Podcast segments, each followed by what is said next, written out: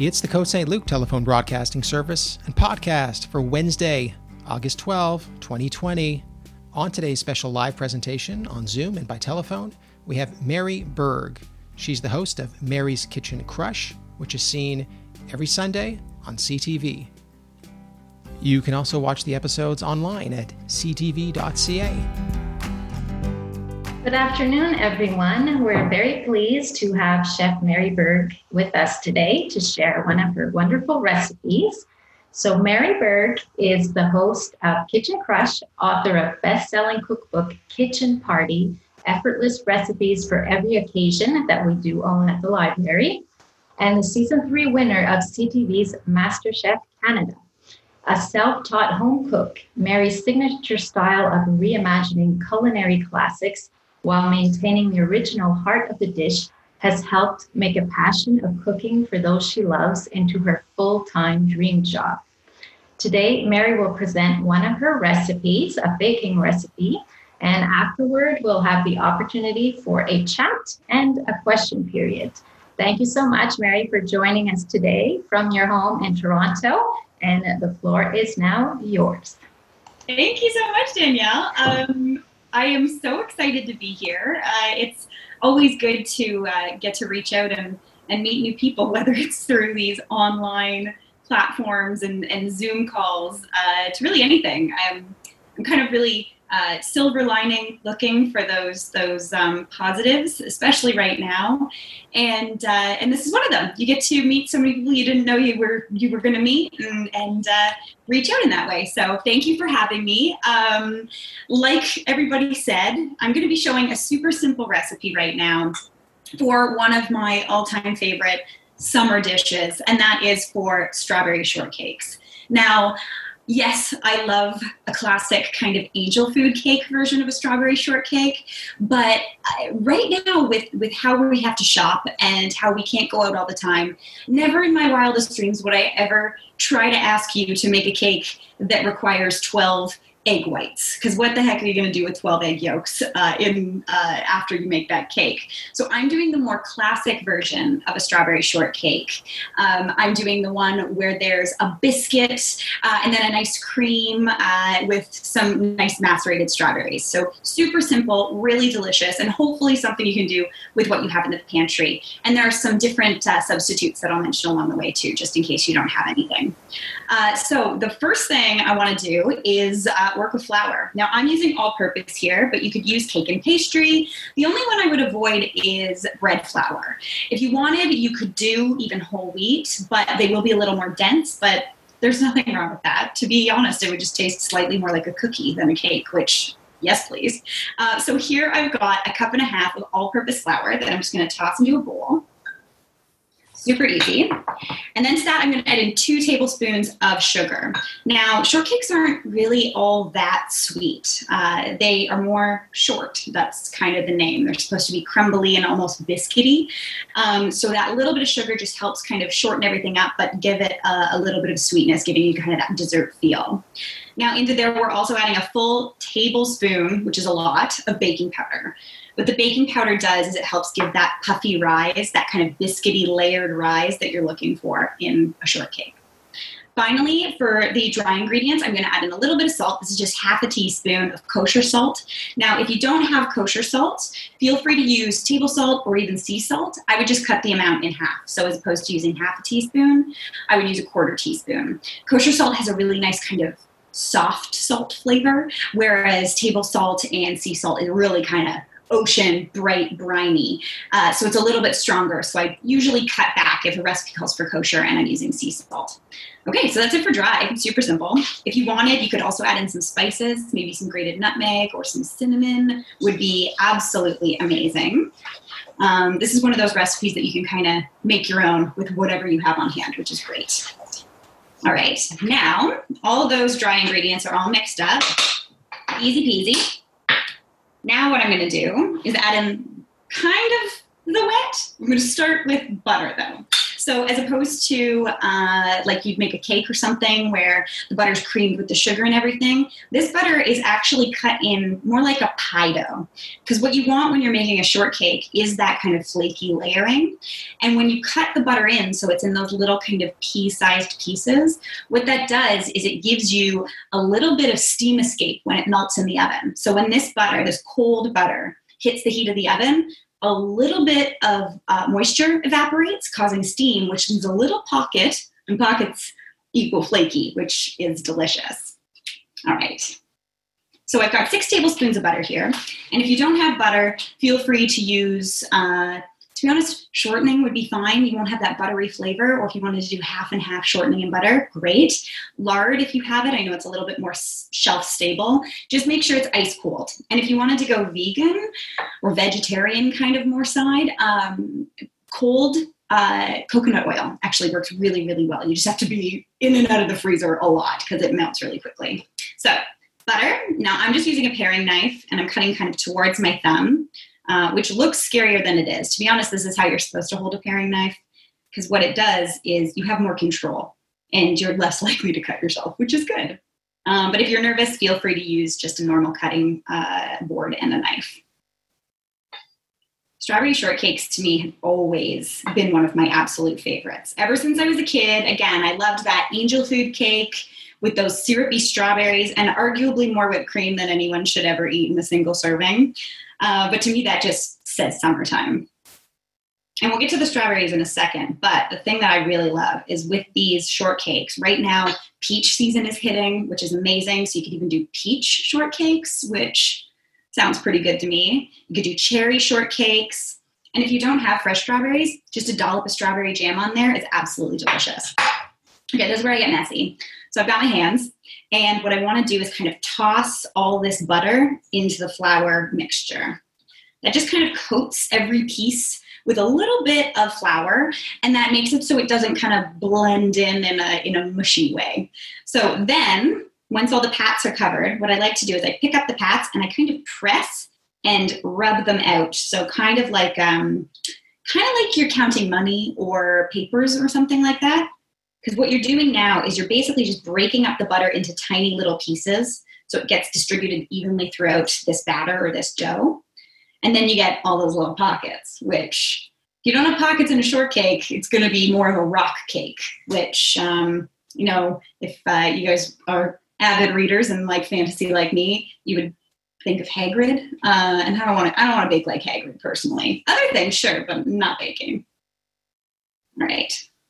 So I just kind of do that until the mixture resembles almost like a crumbly, coarse uh, cracker crumb. So, you know, the end of a bag of saltines where there's like hunks of cracker in there. That's kind of what you're looking for in and amongst all the flour. So, for those who are watching on Zoom, I can show you kind of what this looks like.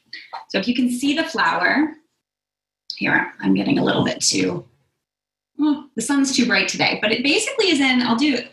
it's kind of clumpy. See those couple clumps? That's what you're looking for. So, done. Now I kind of do a clapping to get it off of my hands. And now for the actual wet ingredients in this dough. The only thing I need is buttermilk. Now, right now, I don't have buttermilk, and I didn't want to have to run to the store because we're not supposed to run to the store anytime we we think of it now. So what I've got here is I've got two thirds, two, uh, about three quarters of a cup of milk. I use whole milk because that's just what I always have on hand. 2% would be fine as well. And I'm going to add in a little bit of vinegar. I have apple cider vinegar. White vinegar is great. Uh, to be honest, white wine vinegar would be good. Just steer clear of like balsamic or those really flavorful vinegars because that'll just taste weird.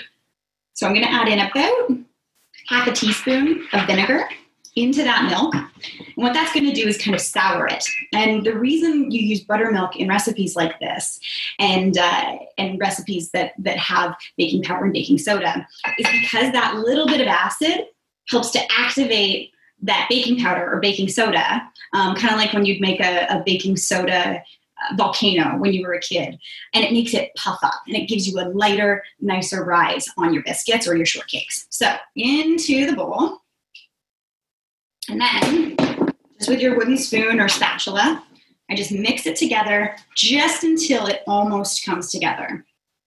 Now, if you're like me, you're going to want to add more milk, um, but don't because that will lead to a slightly more cookie like uh, cake, and we want these to be nice and short. So, just until it comes together into a dough, we've got it. So, that is what it looks like already. So, I've got a little flour here, I'm going to put that down on my board. Then I'm just going to transfer this onto my board. And anytime I make shortcakes, I forget that I, I have kind of monster hands after, but that's okay. And then with this batter, I'm going to put a little, or this dough, I'm going to put a little bit more flour on top. Just kind of press it down. Sorry, it's a little sun bleached, but you get the idea. Press it down, and then you're to fold. So again, all we're doing with shortcakes is we're trying to get layers in there and we're trying to get a little bit of puffiness. So what we're doing with the folding is we're making layers first of all, but we're also making it so butter kind of flattens out and gets longer. So that gives you more flakes and more pockets. So I'm going to do that once, twice, mm, let's do it one more time, three times. Lady, excellent. Super simple. Then I kind of square up the edges, or you can round them off. Then I press it into about an inch thick. Not too thick, not too thin. You want your biscuits or your shortcakes nice and tall. A little bit more flour. Now, for shaping, you can do one of two options. You actually three options. Yeah, there's lots of options with shortcakes. You can leave it in a round and then cut it almost like you would a pie, so you get triangle shapes, which is delicious and kind of scony. Uh, you could use a knife and cut it into squares, which I've done with the versions that are going to come. Or you can even use a biscuit cutter or a cookie cutter, whichever. So a round guy, you could even use a glass if you have it. But basically, all you do is press straight down and then twist. If you twist while you're pressing, it, it tends to break some of those layers you worked in. But that's what you end up with a delicious looking, yummy biscuit. Then I just pop these onto a sheet tray. If you want, you can line that with parchment paper or the dull side up of aluminum foil, which also works similarly to parchment paper. Um, but I'm just going straight on because there's some butter in there and it won't, they won't stick. Now, typically what I would do is gather up all of this remaining dough and kind of roll it into another one of these and get five or six biscuits, but to be honest, and this is like the cook's secret that you're not supposed to know if you're the uh, the guest, is I just take this as a big old mass of dough and I throw it on there, and that's my snack for when they come out. Nobody's gonna know, no one's gonna see it, and it's delicious. So we've got our little biscuits here, as you can see, delicious. And what I'm gonna do is I'm gonna get any of the remaining milk or buttermilk in there and just divide it over the tops of the shortcakes. So what that does is it encourages a little bit of browning. And then just a hint that these are nice sweet shortcakes. I've got some sugar. If you want, you can use um, turbinado sugar, which is really, really nice. That's the one sometimes called sugar in the raw. You get it at uh, coffee shops in the little brown sachets. Um, so if those, if you have some of those lying around your bag, go with those. But I'm just going to do regular white sugar. Just sprinkle a little bit on top just to give a little bit of a crunch. And then these go into a 450 oven for anywhere between 15 and 20 minutes. What's going to happen is they're going to puff up, get golden brown and delicious, and uh, going to be amazing. Your house is going to smell so good. So, one sec. I've got some that I literally just made. So they are looking uh, I mean, pretty good if you can kind of see them. Really golden brown and delicious. I did these ones as squares. Now, shortcakes are done. What I need is the strawberries and the cream because those are a must when it comes to strawberry shortcakes. So, shortcakes done. For the strawberries, what I want to do is I've got about one of those classic clamshells of strawberries here. But again, if you wanted, you could use peaches, you could use cherries, anything like that would be delicious. Any kind of soft, tender fruit. So I've got that in there. And I'm going to add in about a tablespoon or two of sugar. And what the sugar does is it kind of draws out some of the moisture in the strawberries and it kind of doesn't cook down, but it, it, it draws out that moisture and creates an almost syrup with the strawberry juice. So it kind of concentrates the flavor of the strawberry and gives you a delicious juice to drizzle all over everything, which is pretty delicious in my books. Now, I'm also going to add in a little bit of vanilla. If you don't have vanilla, feel free to use any other extract. Uh, almond extract would be delicious. You can sprinkle some almonds on those, so good. Or you can just leave them plain because let's be honest, plain old strawberries are amazing. I'm just going to mix that together. Super simple. If I wasn't yammering on, I would be done already because it's that easy of a recipe. And what I typically do is I'd let them sit for anywhere between 20 minutes to even overnight in the fridge. That's going to draw out that moisture, make it juicy and delicious. You could even, if you wanted, put a little splash of wine in there red wine, white wine, rose. Oh my gosh, so delicious and tasty. Or even something like Grand Marnier or an orange liqueur. Really, really good. And then finally, I've got whipping cream. So I've whipped some whipping cream, uh, about a cup, with a couple tablespoons of sugar just to sweeten it up a little bit. I like a bit of sugar in a dessert. And then I've also added, and this is a trick that I do for a couple reasons. I like the tang it gives, and I also really like the stability it gives whipped cream because it makes it stay. And that secret is a little bit of cream cheese. So into this cup of whipping cream, I also added in a quarter cup of uh, cream cheese. You can use brick cream cheese at room temperature or just like the tub that you'd spread on your bagel, anything like that. It stables it up so it doesn't um, weep or get too uh, runny. It's a great use for if you're decorating an easy casual cake so it doesn't kind of start getting um, drippy, if you know what I mean. So finally, Mary Berg, quit talking and make a, make a strawberry shortcake. So I have got a little plate. And I'm going to pick my prettiest one, and I think it's this one. Delicious. And because uh, this was the side that was folded, it's got a nice kind of angled rise to it, which I like. And like the layers, if you can see them.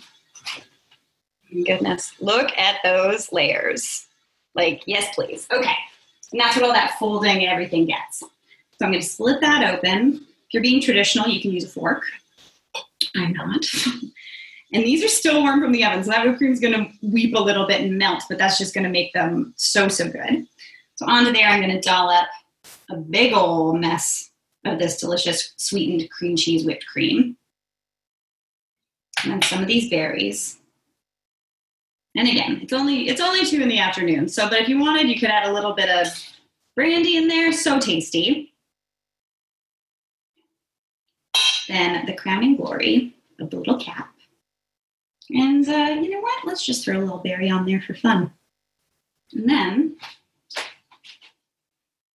that is all she wrote. Delicious, simple, basically like a tea in no time flat in your kitchen. It takes no time at all. It's made with pretty much stuff that you'll probably have on hand, which is awesome.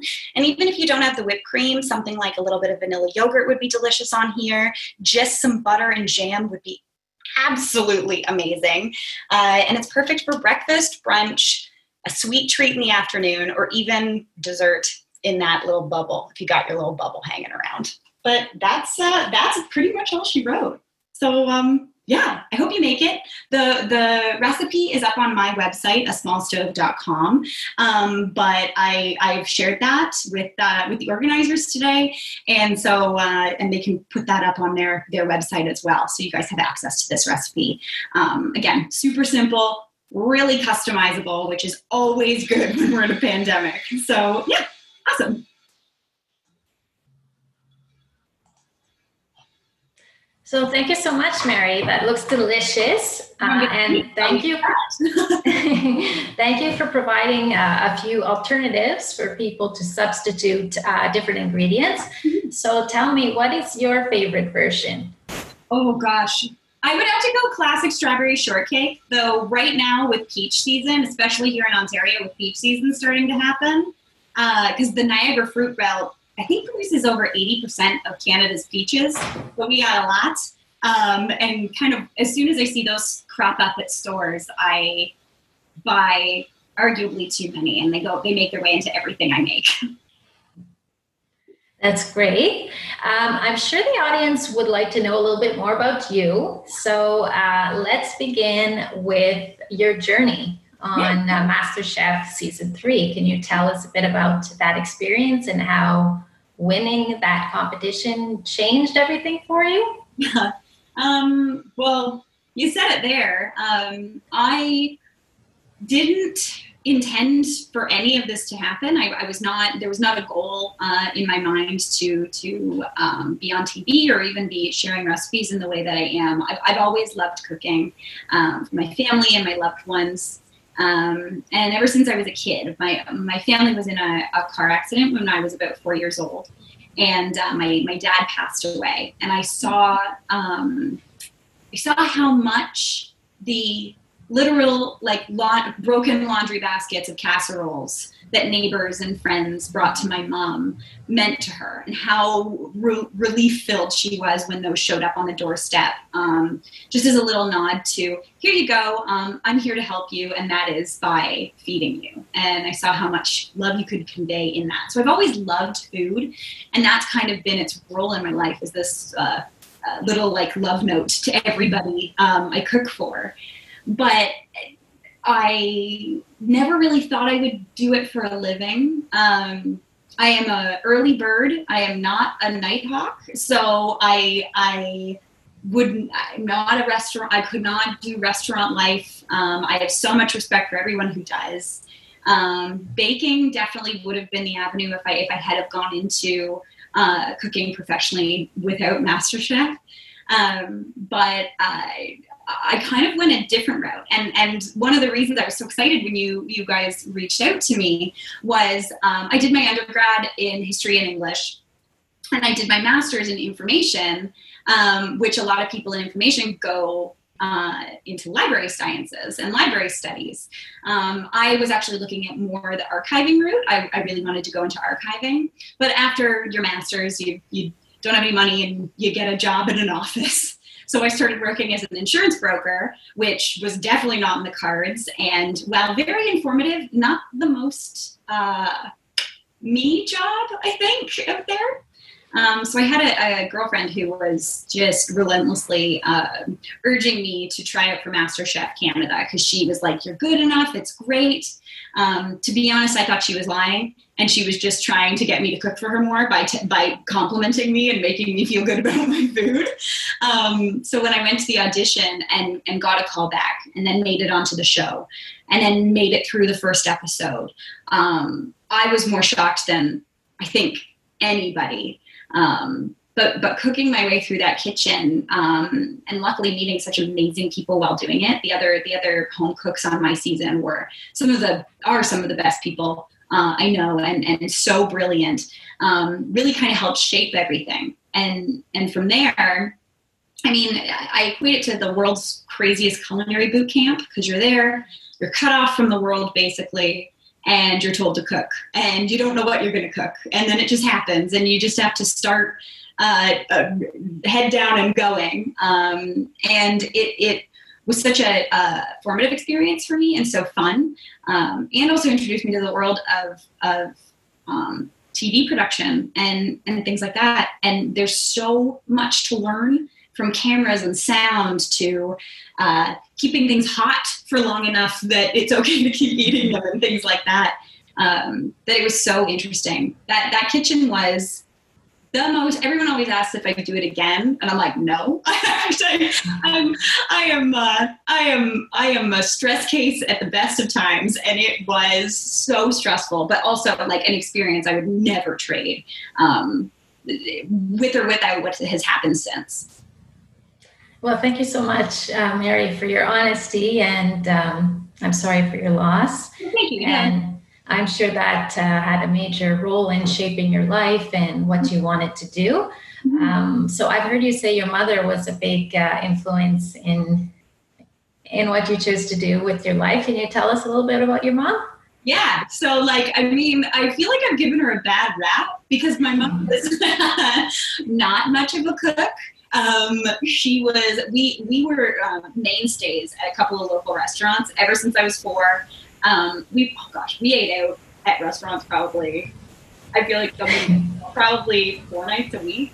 Because um, my mom, the last thing she wanted to do after she ran her own business, the last thing she wanted to do was cook for two kind of picky kids, and I get that. Um, but I think that's also kind of helped shape the way that I cook and the way that I um, I try to uh, get other people to cook. Because for me, um, cooking is great. I love it so much. But I never want, similar to this recipe, I never want to make someone try harder than they have to. So my whole goal is to uh, make the recipe 20% effort and 80% payoff, where you can enjoy it um, and you don't have to dread doing it like my mom so did. Um, because I think I, I, get so much joy out of it, and I just want to kind of impart that on anybody who, who gets into the kitchen to try some of my recipes. Um, but yeah, no, I did not learn at her knee. Uh, that was not a. I mean, she does make a good mac and cheese, but like that's that's the uh, extent of it. Okay. Um, well, thank you for explaining that. Um, are you still in touch with some of the former contestants of that season? Yeah, I was actually. Um, I got my my the runner up from my season, Jeremy, who was there. Uh, I remember meeting him on the first day. Uh, we are he's getting married soon and he's got two little girls and uh, uh, they know who I am and I'm going to the wedding. And anytime Jeremy's in town, uh, we are hard pressed to not hang out. Like we are, he is one of the best people I've ever met. And um, Veronica Cham, who was also on my season, she, I believe, made it to the top four. Um, she, uh, I was in her wedding. I was one of her bridesmaids. Um, uh, Matthew, who he wore the hats, he's a, a, great friend. There's there's so many people. Dr. Sean, who's from Montreal, um, now in New York, he's a doctor, uh, like a doctor. Which my mom, when he first she first met him, thought he was a DJ because he he wears the clothes of a DJ, but is a doctor. Um, I all those people are are people that I couldn't imagine my life without now. And I didn't go into it. I wasn't a summer camp kid. I I was kind of jealous of kids who were summer camp kids, but I, I've never been one to, um, I, you don't really go into a situation like that and expect to make such great friends because you, you are competing. Like you are not adversaries, but you are, if you don't, if you win, they lose. And that's kind of a weird place to make friends, but it really kind of solidified everything. So they're great. Oh, that's wonderful to hear. Um, tell us a little bit about um, your cookbook and how how that whole thing all came together. Oh man, that was a huge shock. Um, I my first cookbook came out last September. Um, I just actually am working on edits on my second cookbook and finishing pictures and stuff, which is amazing and totally um, unexpected but wonderful. Um, but that actually came about. Uh, I've always dreamed in, terms of um, dreams from when I was a kid. I've always dreamed of writing a cookbook. Never of having a TV show or anything like that, all these other amazing things that, that I, I now get to do. Um, but the cookbook thing was just uh, a, a, pipe dream for me. Um, and I was lucky to meet and be introduced to uh, uh, Robert McCullough, who is the, the president of Appetite um, by Random House, which is an imprint, and they do cookbooks, obviously.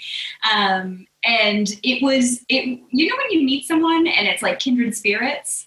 Um, we met. Uh, we talked about uh, obviously cookbooks. We talked about food. We talked about music, and we talked about Mary Tyler Moore. Where if you want to do that, I'm going to be your best friend. So um, luckily, we we developed a really great working relationship, and um, from there, I met my amazing editor and um, and everybody. It's been, to be honest, I was nervous coming from um, post secondary and and master's studies and stuff where there's not there's some review like there's some peer review but usually you write something you hand it in you get your mark and you're done like there's no there's not a ton of until you go into your phd side there's not a ton of back and forth it's kind of you do the work and you're you wash your hands and go um, Whereas this, I was a little nervous that I was going to turn into a petulant teenager uh, when my editor came back with notes on my writing and and uh, and things like that. Um, but I loved every second of it. I, I, I really loved the, the the breaking down of of the words that I use too much and the the figuring out what my kind of ticks are and, and how the best way to to convey a simple recipe in a simple way that gives enough information um, but it doesn't feel like it's just for beginners because I think that's that's the trick. There's beginner cookbooks and then there's advanced cookbooks, and I wanted to write something that could be used by both um, and and have great results. So, uh, will you be continuing with Random House for the the next cookbook? Yeah, yeah. So I'm uh, I'm with them again for this one, and uh, um, it's a busier year, surprisingly, with, with uh, writing a cookbook during a pandemic is kind of weird. Um, but it's been it's been great. I, I I'm a bit of a creature of habit, so now that I've worked with uh, this team, I'm I'm I'd be hard pressed to to leave because I I just love them so much. So you've also done some work as a food expert on various shows. Can you tell us about that experience? Yeah. Um, yeah, I've been a, a food expert on um, mainly CTV shows on on Your Morning and Marilyn Denis and The Social, um, and it is it's just another way to kind of get recipes out to people and, and, teach people and try to convey how much fun I have and hopefully um, impact them to also have fun to to get into the kitchen. Um, but it's been amazing. Uh, it's it's also a fun challenge because when you're when I'm doing a recipe for your morning, say, that airs bright and early in the morning, I'm going to make a different recipe. I'm going to uh, showcase a different recipe than I would on Marilyn Denis. And that's because if you're in, in the before times when we actually had to leave for work, um, if you're running out the door, you don't want to hear somebody telling you to braise something for seven hours or or anything like that. You want something quick that you can do that night. And so that's a really fun way to kind of showcase those quick, easy, delicious, and simple recipes that you can actually get done that night with what you have in your pantry. Whereas the Marilyn Denis show is a little bit more involved. It's a little more fun and and um, I'd almost say like trendy, like uh, those those different recipes that pop up all over the internet and online and Pinterest and everything like that. That's kind of where I get to showcase those and get kind of um, have fun experimenting with what other people are experimenting with right now.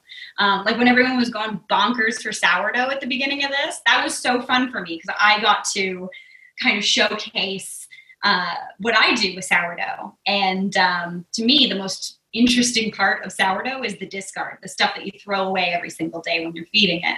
Um, but what can you do with it? Especially right now when you don't want to throw stuff out, how can you use that to make something delicious, uh, even though it technically was going to get tossed in the garbage.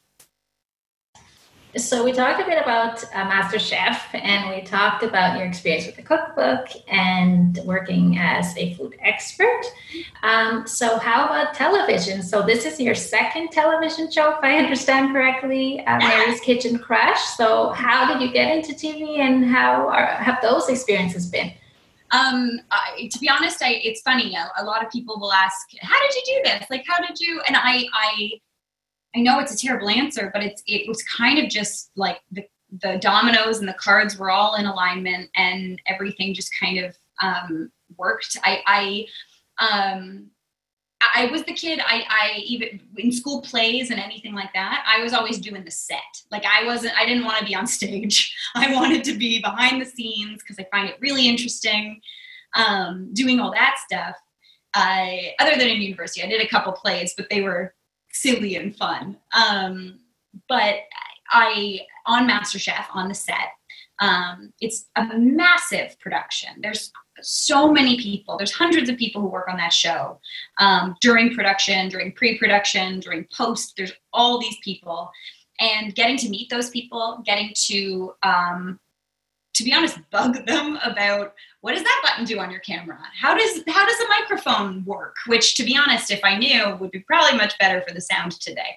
Um, but there's um, there's all all different things to learn and and you're never going to know everything and to me that's one of the reasons i love cooking and being in the kitchen is that no matter what? You're never going to know everything. There's always going to be a recipe or a food you haven't tried. There's always going to be a technique that you could perfect or or do differently to be more efficient. There's all these different things that we could do um, and it's similar kind of in in the tv world. Um, so I, I, was lucky to to uh, meet the producers at at masterchef um, who own a, a, large production company um, proper um, under a boat rocker um, is the production company. And uh, and they just wanted to they, they saw something that maybe would work and um, and wanted to kind of develop something with me. And uh, I've been I've been really lucky I think in that I've had um, I had kind of my my upbringing in the MasterChef Canada kitchen because audiences got to know truly who I am. They got to I when I think about how many times people who watch that show have seen me cry, it's very weird, but um, but it, it, it was um, it was an introduction to me fully because you can't there's no time to pretend while you're in that kitchen because there's just so much happening and you have to just focus um, so when it came to doing shows um, it was always very much based on who I am, and there was never a um, okay. Let's let's take this bit of her personality and leave this bit out um, because everybody already knew the full package, and it would be weird if you kind of started cutting away at it now. Um, so it was it was it's been amazing, and the people at Bell. I I mean I. I, I, count myself lucky to get to work with such great people and also so many women. Um, I was raised by a single mom. I've got a lot of really strong, powerful single ladies and ladies in my family, and getting to work with companies that are owned and run by women and and and um, have really high up positions where women are are making the calls um, is really amazing to me and makes me feel comfortable because that's that's what I'm used to. I'm used to my mom and she's a she's kind of a boss. Uh, it was nice to see you win that season because you were the first female contestant to win. So that was exciting. Um, so back to cooking. Can you tell us about one of your favorite recipes? Yeah. I mean, I'm kind of a bit of a goldfish sometimes when it comes to recipes because I'm like, ooh, that last one I made or ate was my favorite. Um, but I would have to say, in terms of like just basic recipes, I love making bread. Um, I love doughs. I love how a different combination of flour and either yeast or baking powder and, and different fats and water and, and liquids can make so many different things. Um, and it's fun. It reminds me of being a kid and playing with Play-Doh uh, and, and just getting to get your hands like dirty um, while creating something and nothing smells like fresh baked bread and nothing tastes like fresh baked bread. Um, so that's probably one of my favorites but in terms of what i love cooking and when my friends and family come over when our when our bubble can get together or or when we could have dinner parties um, there's nothing like a roast like a roast chicken whether that's um, kind of a more uh, uh, comfy style like a coq au vin or uh, stews and or just a classic golden brown perfect roast chicken there are a few things that make people as excited and feel at home as as the smell of that that potatoes roasted veg you cannot go wrong so what would be your favorite meal well, my favorite meal is breakfast uh, in general. I am. Uh, I've never been one to not eat breakfast. I love it um, in all its forms. Like I love sugar cereal. I love all of that stuff. But I think my favorite would have to be a tie between um, eggs Florentine or like a, like an eggs Benedict with salmon and and spinach and things like that because I love hollandaise so much. Um, or uh, like a classic French omelet because basically a classic French omelet is like it's almost like a just a golden omelet filled with sort of hollandaise. It's amazing. So, are there any chefs right now that are inspiring you? Oh gosh, yeah. I um, I mean, in terms of like the world of, of TV chefs and things like that, I've always been truly obsessed with Ina Garten, the Barefoot Contessa. Um, she does just brilliant and amazing things. Um, then there's there's people also who are food writers and and stuff who who really inspire me. There's a, a woman named Julie Van Rosendaal, um, based out of Calgary, who she writes for the Globe and Mail. She she she writes cookbooks. She does a ton of stuff. She has a new cookbook out, uh, Dirty Food, and it's just the food you want to eat. Um, and she does such amazing things. As soon as the pandemic started, she kind of uh, I don't know if she got them together, but she was part of a group that was making lunches for kids who normally would depend on school lunches uh, to, to, eat in the day. Um, and basically just having them on a table, like ready to drop off hundreds and hundreds of meals a day. Um, she's amazing. Um, in terms of out here, I mean, I love Chuck Hughes. Who doesn't love Chuck Hughes in terms of like Canadian cooks? Like, come on, dream. um, but yeah, there's there's a ton, and and obviously the the chefs from MasterChef. Michael Bonacini is truly a Renaissance man. Finding out that he actually knows how to like he he has like a country home and he does all of the kind of outdoorsy stuff. Whereas when you see him on TV, you think he just drinks tea and wears nice clothes. like, um, so it, it's great kind of knowing those people. Um, but yeah. Thank you so much, Mary. Um, so, what is I, what was I going to ask you next? Um, what would your last meal be?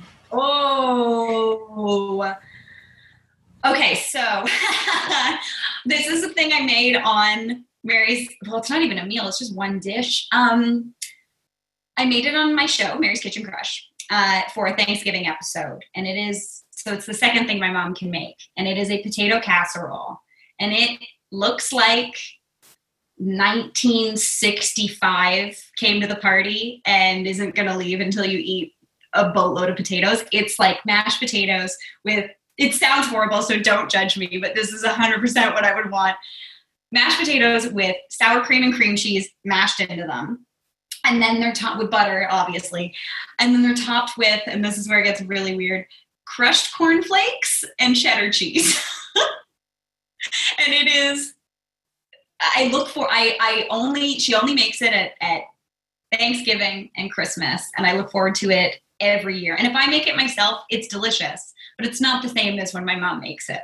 Um, and I think I think those recipes are the ones that speak to me most. The ones that um, made by the hand, who makes them, and you cannot replicate it. Like you know those ones where they're just perfect as is. So don't even try. Very interesting. Not what I expected, but very interesting. I always I do these things and I feel like I blow up my spot being like, oh yes, I like fancy food, but then I tell you I would eat mashed potatoes with cream cheese so the word kitchen and the idea of kitchen really is central to a lot of what you do. We see you now in your kitchen. The word kitchen is in your cookbook, in your show, in your previous show. So tell us a little bit about this. Uh, first, I, I actually had never drawn that line before, so thank you. That is actually really beautiful. Um, for me, the kitchen is kind of the um, it, it, I mean, everybody says it already, but it's the heart of the home. It's where um, it's where my shoulders drop. It's where I feel um, kind of at, at peace with whatever happened in the day, good, bad, ugly, whatever. Um, and and standing uh, here prepping stuff, or standing at the stove stirring, or smelling what I'm making, um, kind of just makes me feel good. Um, and I think the kitchen is kind of, at least in every home I've lived in, has always been the place where everybody hangs out. Um, whether that's in this current my apartment kitchen um, where to be honest it's a bit of a it's a bit of a dance. It's a bit of a chess match when we have people over and there's 15 people in here and i'm trying to get something off the stove. But um, the kitchen or the kitchen in my mind that that is kind of the dream kitchen is one where everyone feels at home. Everyone feels like they can go into the fridge and grab another drink or have a bite of something. Um, there's a plate of cookies, and if there's one left, you can eat it. It's not you don't have to save it. Just just dig in. Um, and it's just a place where everybody comes together and, and talks about their day and and kind of comes together as a family or comes together with themselves and, and figures out um, the good about what's going on. Because even if you've had the worst day ever, you can count on your favorite chocolate chip cookie recipe to turn out and turn your day around. Um, you know?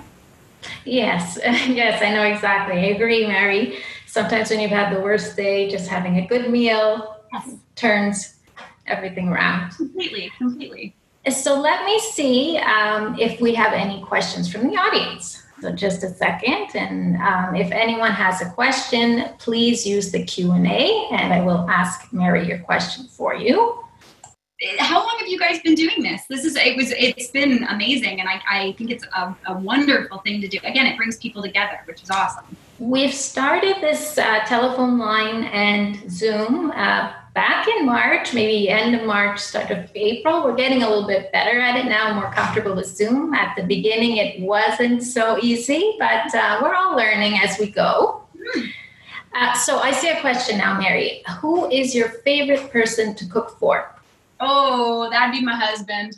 He's sitting over there. um, he is the um, to be honest, he's he's my favorite person to cook for, but not when I'm trying to develop a recipe. If I'm trying to develop a recipe for TV or for cookbooks, he's arguably the worst because he just likes everything, which is a good problem to have. Um, but no one gets as excited about literally anything I make. It could be the world's worst scrambled eggs or or something some leftovers reheated or repurposed into something else and he is so excited every time I put something down. Um, and I love cooking for him. It's it's nice to not it's nice to not be married to a picky eater first off, um, but uh, it's also really great to be married to someone who's so um, appreciative. Um, it, it, it especially when some days when I'm doing cookbook photos or a lot of recipe testing for shows, when there's literally I'll be making 10 things a day, like 10 dinners, and he'll love every single one of them, which is great. I mean, if I really need though someone to give me honest feedback, his sister is my go-to. She she can cut cut to the cut to the chase, which I appreciate. Okay, perfect. You beat me to that question. so one of our audience members and one of my colleagues says, "I guess your husband will get to eat the strawberry shortcakes today." Megan, I also already made uh, oatmeal cookies this morning because I did a, a, TV thing this morning. So we we got a lot of sweets going on. Oh, that's a special treat. Yeah. um, so the other question that came in is: Have you eaten in any restaurants in Montreal? Hmm. Um. Oh my goodness. I impasto is one of my favorites. Um. Like cannot the the salt the flavor profiles, the pasta, every single thing I've had there has been amazing. And they have amazing wine. Um, so, so good. Um, I mean, all of uh, Michel Forgione's um, kind of restaurants in that kind of corner, there's like the little ones, all of them are good. The pizza place is amazing. Um, but Montreal is such um, a great place because there's so much food. There's also a place I think it's still open, but I haven't been to Montreal in about a year. Um, but it's called Chu Chai. Um, and it's it's uh, I believe it's a vegan kind of Thai fusion restaurant, and they make these peanut dumplings that I have been known to go there, get two orders of those um, to eat before I go to another dinner reservation like truly i've done that before going to impasto not because i'm not looking forward to the food there but because i just have to eat those dumplings. I, i'll order one and then as soon as they land i know i need another one and i'll immediately place an order even before eating them. That's great. Uh, another foodie question from uh, this is a montreal foodie question so smoked meat or bagels? Bagels. Oh my gosh I cannot. I mean, we can't. We don't have. We don't have good bagels here in Toronto. We've got. um I feel like Toronto bagels, even when people try to do kind of the Montreal style, either they've come from Montreal and are delicious, but aren't that fresh, just like hot, still deliciousness. Um, but there, there's I feel like a lot of bagels that are here are kind of like a mix between like New York and Montreal style. And New York bagels can get out of here. They're too doughy. I don't. I want chewy. You want caramelized kind of honey flavor and so many and i'm a poppy seed girl so so many poppy seeds i cannot I, ba- bagels and also pickles because pickles that go with smoked meat are not in my opinion so if any of us eventually do get to toronto what are your restaurant recommendations over there amazing yeah um, so there's a couple um, one of my favorite places for a glass of wine and maybe a, a delicious um, appetizer or even just a meal, kind of classic French bistro style, is Le Select Bistro um, on Wellington. It's amazing. My husband and I actually got married there. Um, their wine cellar is the size of our current apartment. I feel like it is. It's amazing. Um, but I think my my favorite kind of two restaurants, and they're owned by the same people, are uh, Union 72 um, and uh, Cote de Boeuf. So those are two. Cote de Boeuf is very meat heavy, and they do all their butchering and all their charcuterie and everything in house. Um, and Union is just like I've never had a bad meal there. They always have really interesting wines. It's really really delicious, and I've been known to order for dessert their fries with their mayonnaise because um, it's so tasty. But uh, and then in terms of pastries and things, um, there's a little shop. I, I, live in the currently I live in the Parkdale area of Toronto, and up on Queen Street, uh, there's a little uh, um, cafe called the Tempered Room, and they do the best croissant I've had since I've been in Paris. Like they're they're so delicious perfectly kind of dark golden brown color, and they are amazing. So, do they have the amandine croissants with the almonds on the top? Oh my gosh, yes, and it's so good. They they are they are a treat. They're sweet, and the frangipane inside is. I I can't even. I can't. I can't. It, they're so, and they, they. Oh my gosh, it's so good. They weigh a lot because they really load it full of that that frangipane, and it's sweet and delicious. But oh my goodness, I can not think of a better one. Thank you, Mary. So I see another question coming in here. The question is, uh, what was your worst cooking disaster? Oh, oh, I got. I mean, I've, I've, had burns. I've had all those, as as I think everybody who's in the kitchen has had. Um, but I think in terms of the most memorable cooking disaster, I would have to say the first time I cooked for my now husband, I was we met in university, so I, I think I was 19 or 20. Um, and I made, we were going, he was taking me to a play and I made pasta. I don't know how I messed up pasta, first off, insane. Um, but I made this like roasted vegetable sauce and nothing tasted like anything and things got burnt. Like it was, it was comical how bad it was. Especially, I, I was mortified because I had been kind of bragging. I was like, um, I'm a great cook.